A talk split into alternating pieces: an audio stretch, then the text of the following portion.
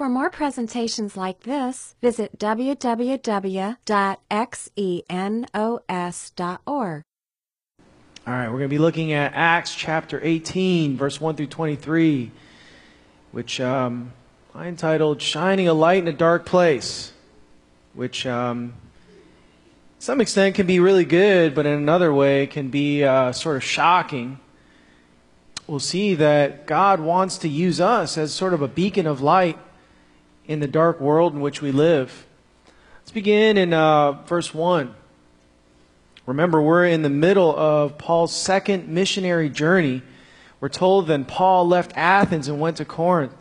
Now, I realize that throughout our study here in Acts, I've failed to give you guys sort of a, a map to document Paul's travels, so I made up for it. Um, you know, the beginning of the second missionary journey started in Antioch, and as we made our way through the second missionary journey, we remember he went to uh, Derbe, and then uh, he immediately left because of a riot that was forming to Lystra. And then the people from Derbe chased him uh, down to Lystra, or up to Lystra, and um, he escaped to the port of Troas and made his way over to Philippi in Acts chapter 16. Now he's entering into the Macedonian era, area.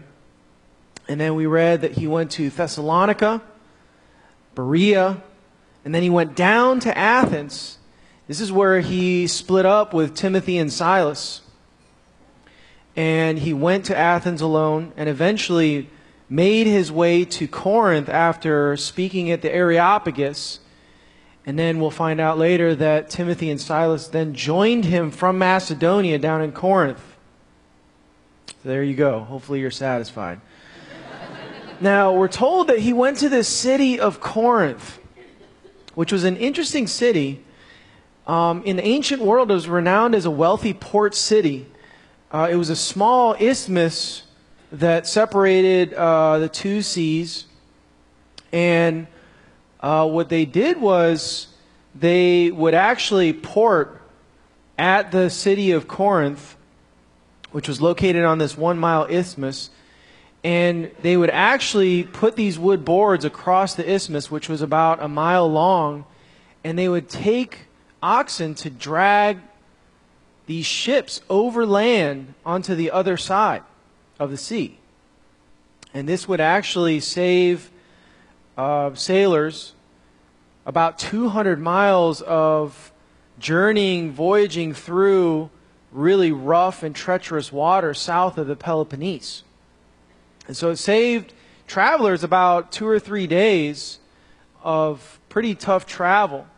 And it took maybe a day or two to get uh, across the isthmus. And so people would disembark and uh, spend time in the city. It boasted one of the largest populations in the ancient world. To give you sort of an idea, at the time, Rome was probably the largest city in the ancient world, containing about a million people.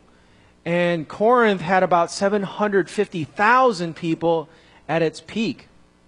So this was a metropolitan, you know, big city probably on, on, the, on the size or scale of Columbus, Ohio, which is, I think, currently at around 800,000 people in our city limits. So this was a big city um, in the ancient world. It was also regarded as a center of intellectual activity.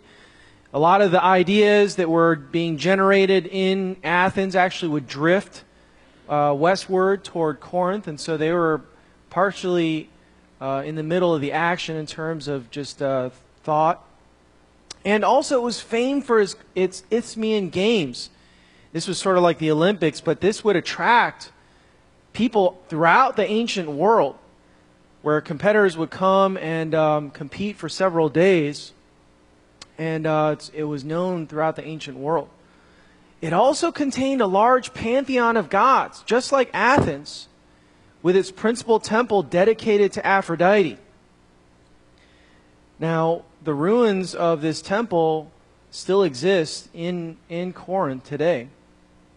From what we can tell in ancient history, the worship of Aphrodite involved a thousand temple prostitutes that resided in the temple.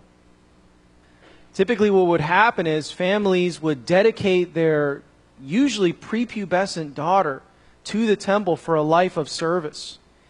And worship of Aphrodite often involved having sex with these temple prostitutes. And so it was pretty savage. These young girls, you know, some of them 12, 13 years old, being serially raped by people coming to worship at the temple.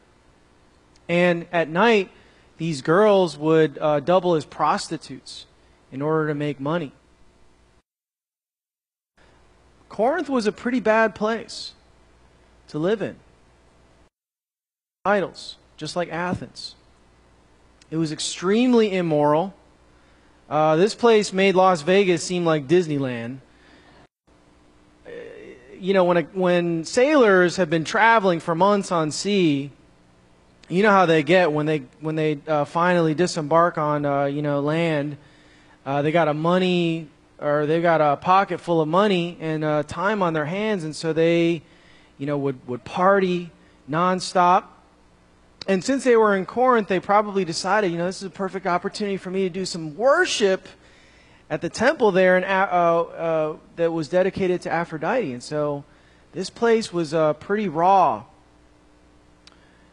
in a word, really, this city was marked by moral anarchy and self indulgence. I mean, this place was so bad that the Romans actually coined a term to Corinthianize. They, they turned the city name into a verb which described to do immorality. Now, it's not like the Romans were shy about, you know, doing raw stuff. Uh, so for the Romans to call the Corinthians uh, immoral people says something. In fact, uh, they referred to somebody as a Corinthian if they were a harlot or a prostitute. So, this place was world renowned not only for its wealth, it wasn't just renowned for its um, intellectual thought, but also its immorality. And you would think in a city like this that Paul would have a very difficult time, that he would meet a lot of opposition. And yet, uh, it seems like he was able to, to win lots of people to Christ, which suggests that people seem the furthest from God sometimes show the least resistance to Christ. That might surprise some people. You know, I think that when we encounter people who we know party nonstop during the weekends, who are out getting laid, you know, seven ways till Sunday. We just avoid them and think, man, there's just no way this person's going to even give me a hearing about Christ. And yet, sometimes those very people are the ones who are most receptive to God. As it turns out, when you give your, yourself over completely to a lifestyle of self indulgence, your need level tends to rise a lot quicker. You know, in our culture today, people just feel this sense of hopelessness and despair. And really, when you look at their lives, it's marked by gaining a sense of meaning through a collection of experiences, whether that's sexual experiences, whether that's a travel experience, whatever it may be. And the whole thought is to try to keep your eyes focused on what's happening right now, living in the moment, rather than, you know, looking further down and asking the bigger questions of what does my life even mean? And yet I think people sense that something is missing in their lives. And Paul probably was encountering many people just like that in Corinth who sensed their need for God.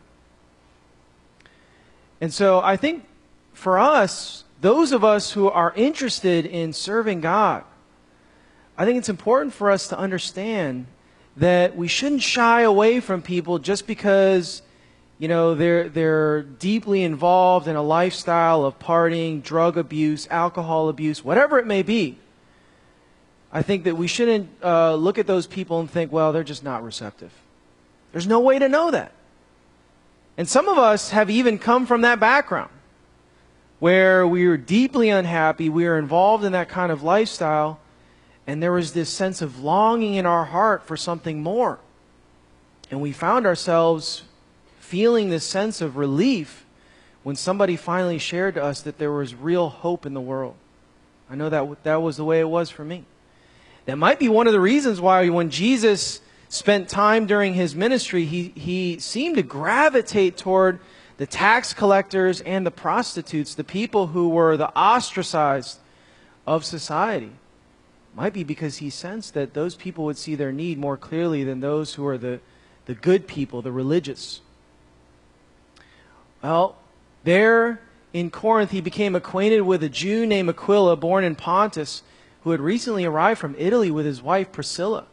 They had left Italy when Claudius, uh, Claudius Caesar deported all the Jews from Rome. So Paul meets this dynamic couple named Aquila and Priscilla. And Luke actually gives us some interesting details about where they're coming from. We're told that Aquila came from this place called Pontus, located on the southern part of the uh, Black Sea, and that at some point he migrated west to Italy. And then from Italy, he either met his wife Priscilla there or maybe on the way over to Corinth. But we know, based on ancient history, that at one point, Emperor Claudius had deported all of the Jews from Rome. Suetonius, the famous Roman historian, in his work Life of Claudius, says as the Jews were making constant disturbances at the instigation of Chrestus, Claudius banished them from Rome. So apparently, these Jews whom Luke refers to might have actually been Jewish believers in Christ. Now, it's interesting because we don't know of Paul or any of the apostles going to Rome to plant a church. And most scholars actually believe that what happened was on the day of Pentecost when Peter spoke to the multitudes, many of whom were actually pilgrims who came from all parts of the world to Passover, that he actually was able to reach some Jewish um, believers from Rome, and that they eventually migrated back to Rome and planted a church there in Rome. And at one point, Claudius banished them uh, because they were causing an uproar because of uh, Christ. And so Priscilla and Aquila might have been some of those Jewish believers who uh, then traveled to Corinth. So you see little details like this, which I, I believe are very interesting in the book of Acts, that seem to connect with what we see in ancient history. You know, one of the major accusations you hear today is the Bible is completely unhistorical, that there are tons of anachronisms contained in the Bible. And yet we see small details like this in the book of Acts, which lends credibility to its historicity. Uh, later, we find out that this couple, Priscilla and Aquila, actually become great workers for Christ. And Paul probably spent some time to train these guys in Christian work to make them more effective. In fact, he says, he refers to them not only as his fellow workers, but also those who risk their own neck for me. So these guys were really committed, totally sold out for God. And it's interesting, too, that in Romans, Paul actually refers to Priscilla first. In the ancient world, the most prominent person was mentioned first. And past Acts 18, we see that the New Testament writers refer to Priscilla and Aquila, putting her first. And so she might have been the more dynamic of the two. Well, in verse 3, we're told Paul lived and worked with them, for they were tent makers just as he was. So they had a lot in common. Both of them, the, uh, both Paul and Priscilla and Aquila, were able to sew these tents. Now, these tents were constructed from leather. And so it was a, it was a very it, it required a lot of skill to construct these tents. And the, in the ancient world, we know that rabbis would actually encourage their disciples to learn a trade. And so they would learn a trade, earn some money in a city, and they would actually help pay for the rabbi to go and travel and uh, live with them. And so Paul apparently picked up tent making and uh, lived that way. And so Paul would sew tents by day and make a uh, living. And then as soon as evening came, he would wash up, put his stuff away, and then he would start preaching. And he would do that every single day while he was in Corinth. Part of the reason why he did this was because people were actually accusing him of preaching the message of Christ for a profit. And this was common in the ancient world where these sophists, these traveling philosophers and ethicists would go around preaching these new ideas, these new philosophies, and there was an expectation that they would get money from the people that, who were listening. So the Corinthians were actually launching these accusations. This guy, he's just another sophist like these other guys who've come through town, and he's just preaching this new, different ethic. And Paul was so offended by that thought that he actually said that he wasn't going to take any donations, any money from the Corinthians, so that he would be above reproach to avoid any accusation that he was doing this for money. And so Paul renounced his right to receive support because of this accusation. It's interesting, he did this in other places too. Apparently in Thessalonica, there was an accusation that he was doing the same thing. So he actually refused to even take a meal without paying for it. You know, imagine inviting the Apostle Paul over to dinner the Apostle Paul, being like, hey, why don't you have some dinner? You know, I, I cooked you this awesome meal. He's like, oh, yeah, that's great. And so he shows up and, you know, you're rolling out all this stuff. And, you know, as he's, as he's looking over the table filled with food, he reaches into his uh, wallet, pulls out a 10 and throws it down on the table. And you're like, what's that? And he's like, it's for dinner tonight. Like, oh, come on. You're the Apostle Paul. I mean, I, I can't take that. That's just not appropriate. And he's like, no, I insist. You're like, no, no, no, no, seriously, you should take this back. You know, and you hand him the $10 bill, and he's like, put that in your pocket, otherwise I'm walking out. You're like, oh, okay, well, all right. that's hardcore. And, uh, but that's the stance that he took because he wanted to demonstrate integrity. He wanted to make sure that people didn't think that he was just doing this to make money. And I think it's important for those of us who want to shine like a bright light in this dark world to show integrity, especially in the area of money. You know, you think today in our culture, people don't even bat an eye when they hear a new scandal about a televangelist who has been lining their pockets off the backs of these vulnerable people in their congregation. You know, you see these pictures of them stepping out of their private jet or aerial photos of their palatial mansion that's lined, their driveways lined with Maseratis and, and Bentleys. And uh, most people today are very cynical about preachers. They just say, well, you know, most Christian leaders and preachers, they're just out for money. They're, they're just taking advantage of people. And I remember uh, the first Bible study I went to here. It was very interesting. Uh, the guy who leads our, uh, you know, one of our uh, studies here, he uh, rattled up in his 15-year-old uh, Honda Civic. I remember my jaw just dropping as this, you know, rust bucket was skittling along the driveway. And um, as I got to know him, I remember, I, you know, he invited me to go to a convenience store with him, so I jumped in the car. And I remember you know, sneering at how crappy his car is. And he looked at me, he's like, dude, he's like, this car's awesome.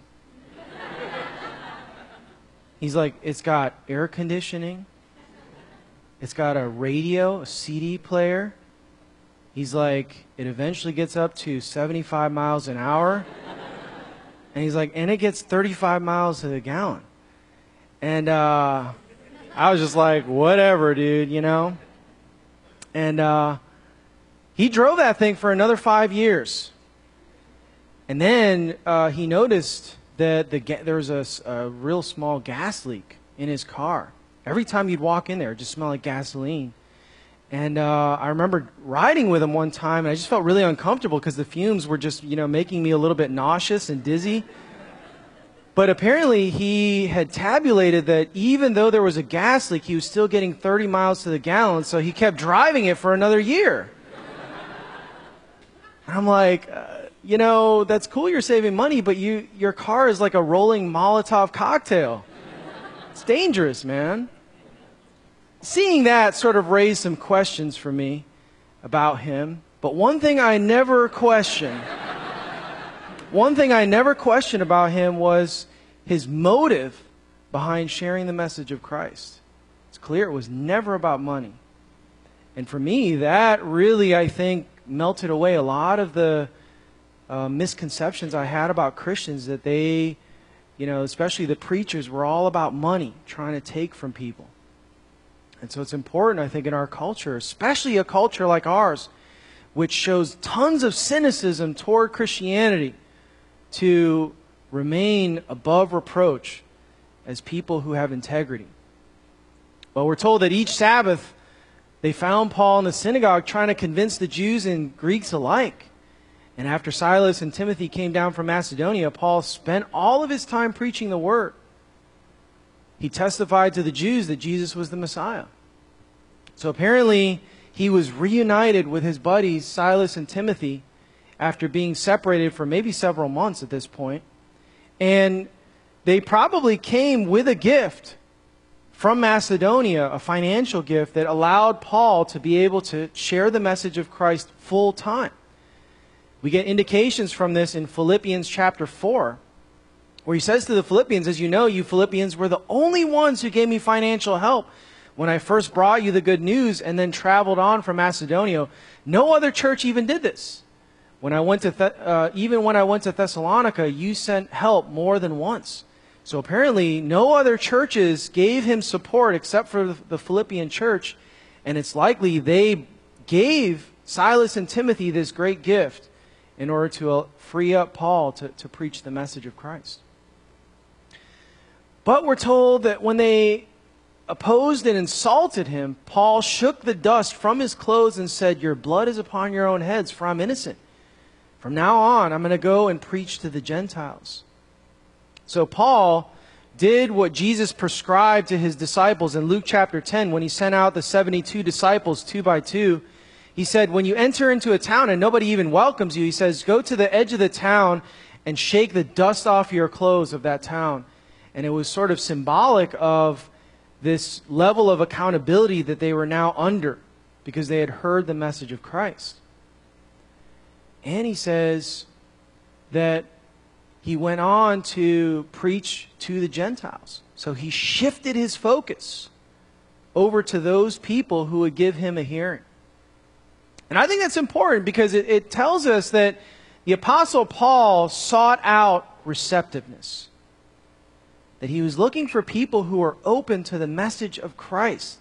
He didn't insist on these people listening to him. He didn't keep sharing the message of Christ until they were finally open.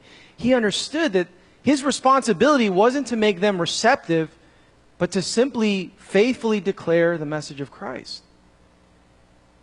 And I think in the same way, this leads us to another point about being a light to this dark place that we live in that we should move on if people don't want to give us a hearing about the message of Christ. And I think there are a number of reasons why we should do this. First of all, it shows respect for their free will. You know, God does not impose himself upon people. He respects people's free will. He doesn't force us to have a relationship with him. And in the same way, it's inappropriate for us to portray God as the type of person who wants to shove the message of Christ down people's throats. That we should respect that people are free to choose whether they want to be in a relationship with God. Secondly, battering people with the message of Christ might actually inoculate them from the truth. You know, hearing the message of Christ grates against human pride because it suggests that we need to humble ourselves and accept the handout that God wants to give us. You know, that concept that we've talked about here, this, this concept of grace, that word, you could probably translate that handout. God wants to give you a handout of salvation, which bothers us. We don't want a handout. We want something that we can earn through our good works. And so, when we hear the message of Christ, it's, it bothers us, it irritates us, it's polarizing. It's kind of like, you know, walking out of a matinee movie. You know, you've been sitting in the darkness and then you come out into the light and it's just like, oh, you know. And it's the same way when you hear the message of Christ, there's just, it, it, it has this polarizing effect on us. Which in a way is good because we need to realize that we need God. And yet, when we continually hear the message of Christ and resist it, we can actually harden our heart to what God says. So, by insisting that people listen, even though they might not be open, we might actually be doing more harm than good, causing them to be more resistant to the message of Christ.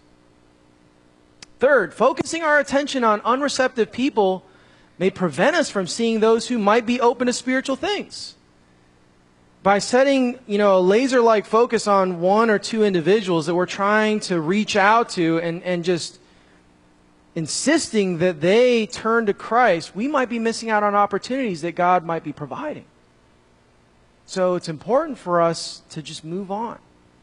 And you know, these people who we care about, that we want to see come to Christ, we need to trust God's sovereignty. That maybe now is not the right time. Maybe the investment's going to require years, not weeks or months. Or maybe that when we have an encounter with somebody who shows a lot of resistance to Christ, maybe God is taking that person along a process that might take years before they eventually come to faith. Maybe your job was to take that person from like negative 15 receptiveness to like negative 4. I mean, that's perfectly good. Well, then he left and went to the home of Titius Justus, a Gentile who worshiped God and lived next door to the synagogue. So apparently, he experienced some opposition in the synagogue, and so he set up shop right next door. That's kind of like setting up a taco stand right next to a Mexican restaurant. You know, everybody who was coming by, he was sharing the message of Christ, competing with the synagogue and eventually he ended up winning a, a number of people to Christ. We're told Crispus, the leader of the synagogue, and everyone in his household believed in the Lord. Many others in Corinth also heard Paul, became believers, and were baptized. So Crispus, probably as he was heading to the synagogue one day, was hearing the message of Christ and was like, that's intriguing. And so he stopped and started talking to Paul and eventually was persuaded about Christ. Well, one night, the Lord spoke to Paul in a vision and told him, Don't be afraid. Speak out. Don't be silent. For I am with you, and no one will attack you or harm you. For many people in this city belong to me. It's interesting that Luke inserts this into the narrative. It's not something that you would imagine Paul experiencing fear. But God apparently comes to him in a vision to give him encouragement and tells him, Don't be afraid. Now, there might be a number of reasons why he was afraid. One might be that he was intimidated by the moral anarchy in this city. Remember, Paul was a devout Jew. He was among this class of Jewish men who were called the Pharisees. These guys were very devout, very religious. So Paul was um, a righteous person by men's standards. And he probably walked into the city and just thought to himself, oh my gosh, uh, this, these, these people are crazy. This is like some new level sin, never seen before. So my, he might have been intimidated by that. And, you know, I think that for some of us, especially those of us who grew up in this church or maybe don't have a lot of exposure to you know the world You know, you, you walk into one of these campus parties and you're just like, what is going on here? Makes you so uncomfortable because you've never experienced anything like that. Um, some of us, we might be like, oh, I'm at home. I, I, tend to fall into that category. I'm like, oh man, that's that's just like uh, what it used to be like for me. But um, you know, Paul though he was used to he was he was used to uh, sort of the religious way of life, and so being there might have caused him to feel uncomfortable. It might be that he feared persecution. You know, God says to him, No one will attack you or harm you. If you read through the book of Acts, especially where Paul begins his missionary journeys, it, it sort of reads like a broken record. Paul enters the city, some Jewish men rise up in, you know, to, to persecute him. They run him out of the city, rinse, repeat. He goes to another city. It's just, it happens over and over again. And each time he experienced this, we read that he actually uh, met these tests with flying colors almost every time. You know, the, the case there in Philippi where he was beaten, thrown in jail, we're told that he sang with joy, praising God, even while he was sitting in stocks in the inner cells of the Philippian jail. And so Paul might have gotten to a place where he started to get kind of, it started to wear down on him. He started to become afraid of this happening everywhere he went.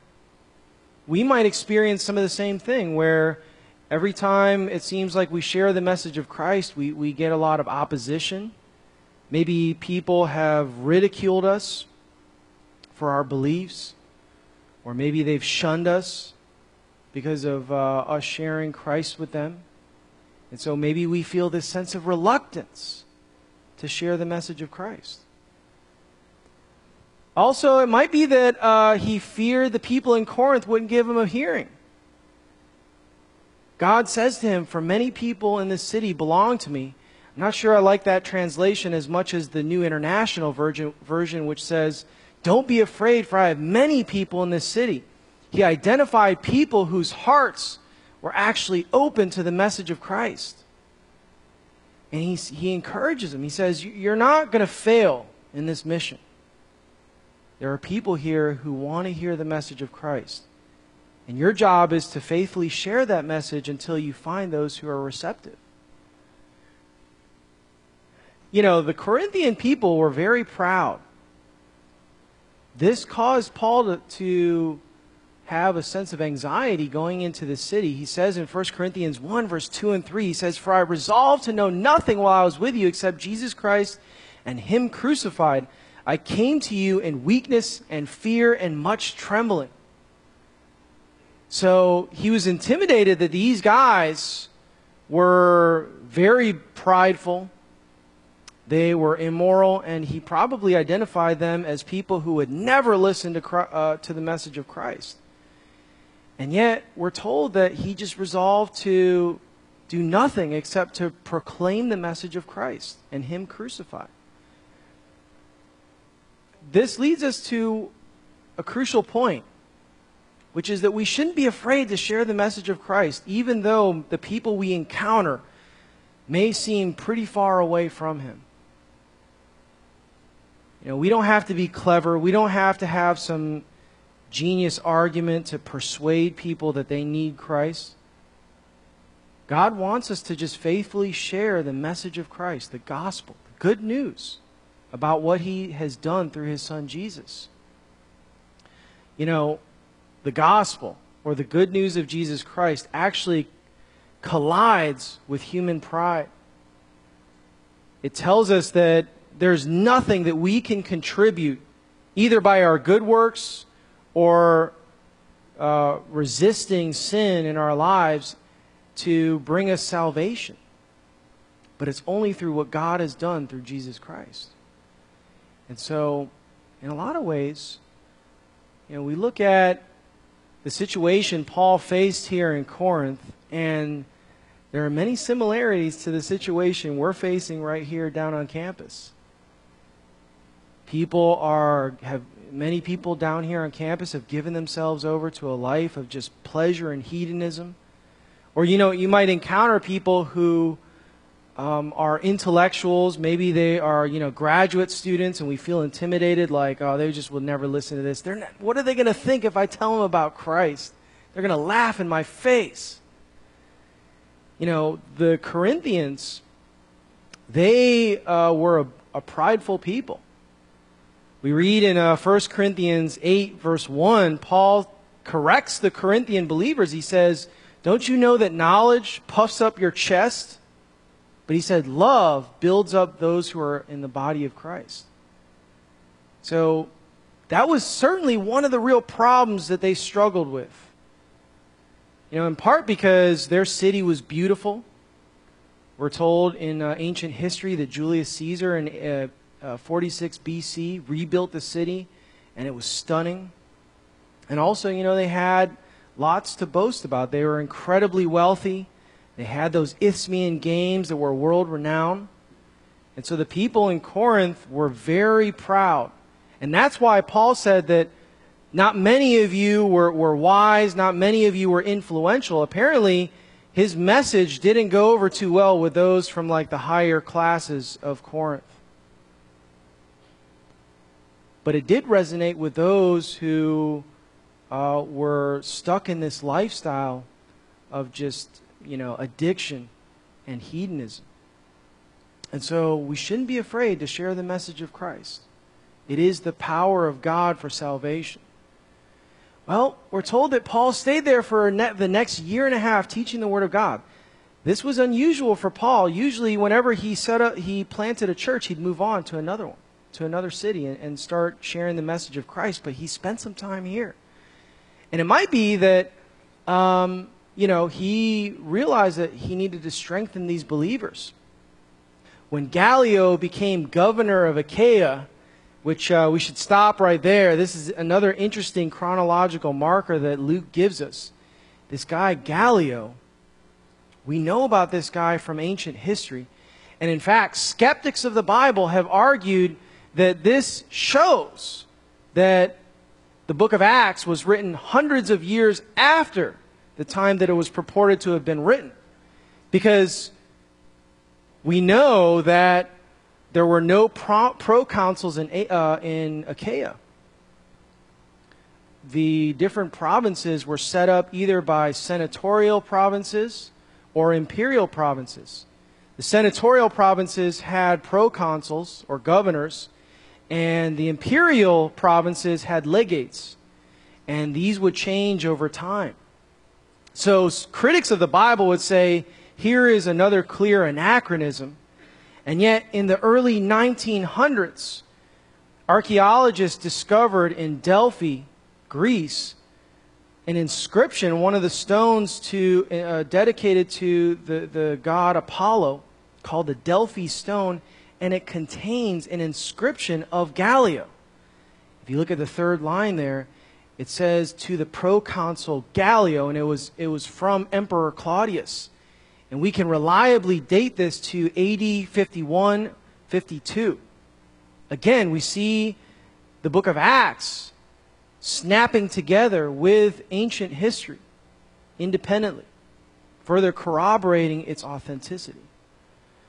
Well, some Jews rose up together against Paul and brought him before the governor for judgment. They accused Paul of persuading people to worship God in ways that are contrary to our law. But just as Paul started to make his defense, Gallio turned to Paul's accusers and said, Listen, you Jews, if this were a case involving some wrongdoing or a serious crime, I'd have a reason to accept your case. But since it's merely a question of words and names in your Jewish law, take care of it yourselves. I refuse to judge such matters. He's like, I don't want to waste my time on this. This is an, a religious argument between you guys. And so he dismissed the case. So he threw them out of the courtroom. And then the crowd grabbed Sosthenes, the leader of the synagogue, apparently the guy who replaced Crispus, and beat him right there in the courtroom.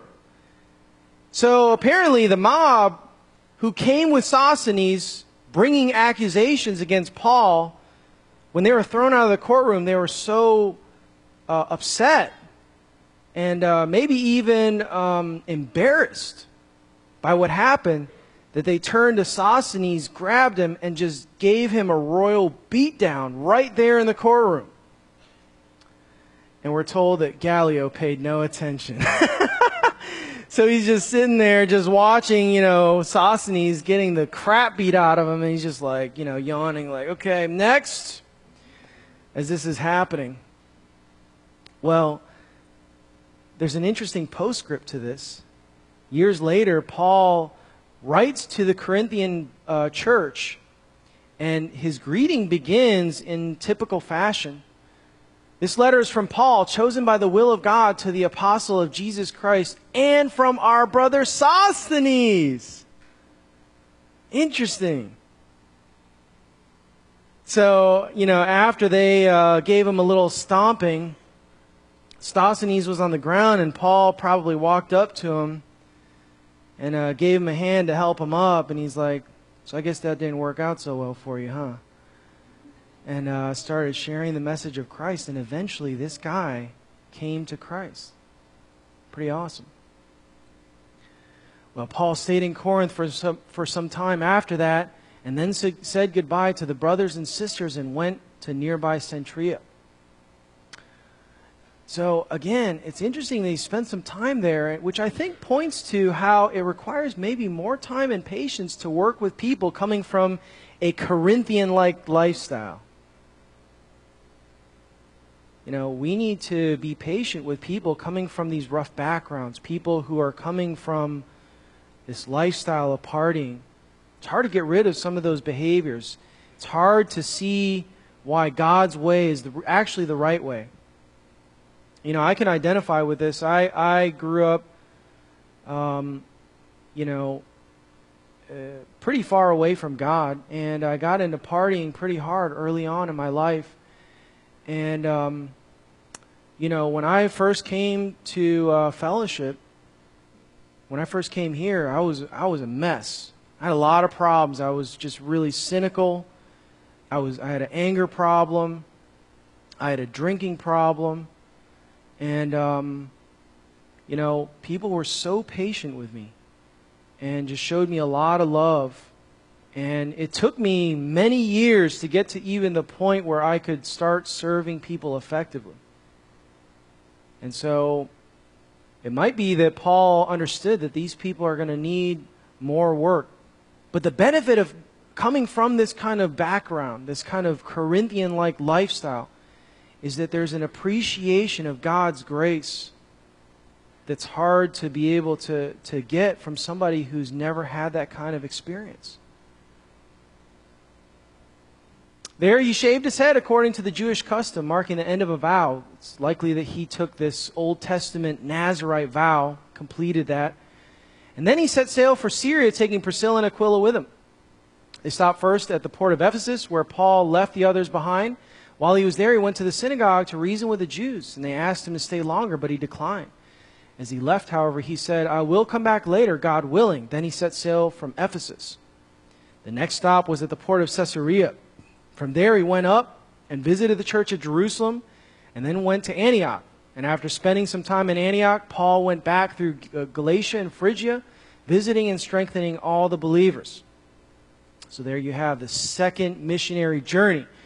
Now, to give you again an idea of where he was traveling, he was there in Corinth and then he went down south to Cenchrea and then over to Ephesus and then around down to Caesarea to Jerusalem and then back up to Antioch where he began his journey.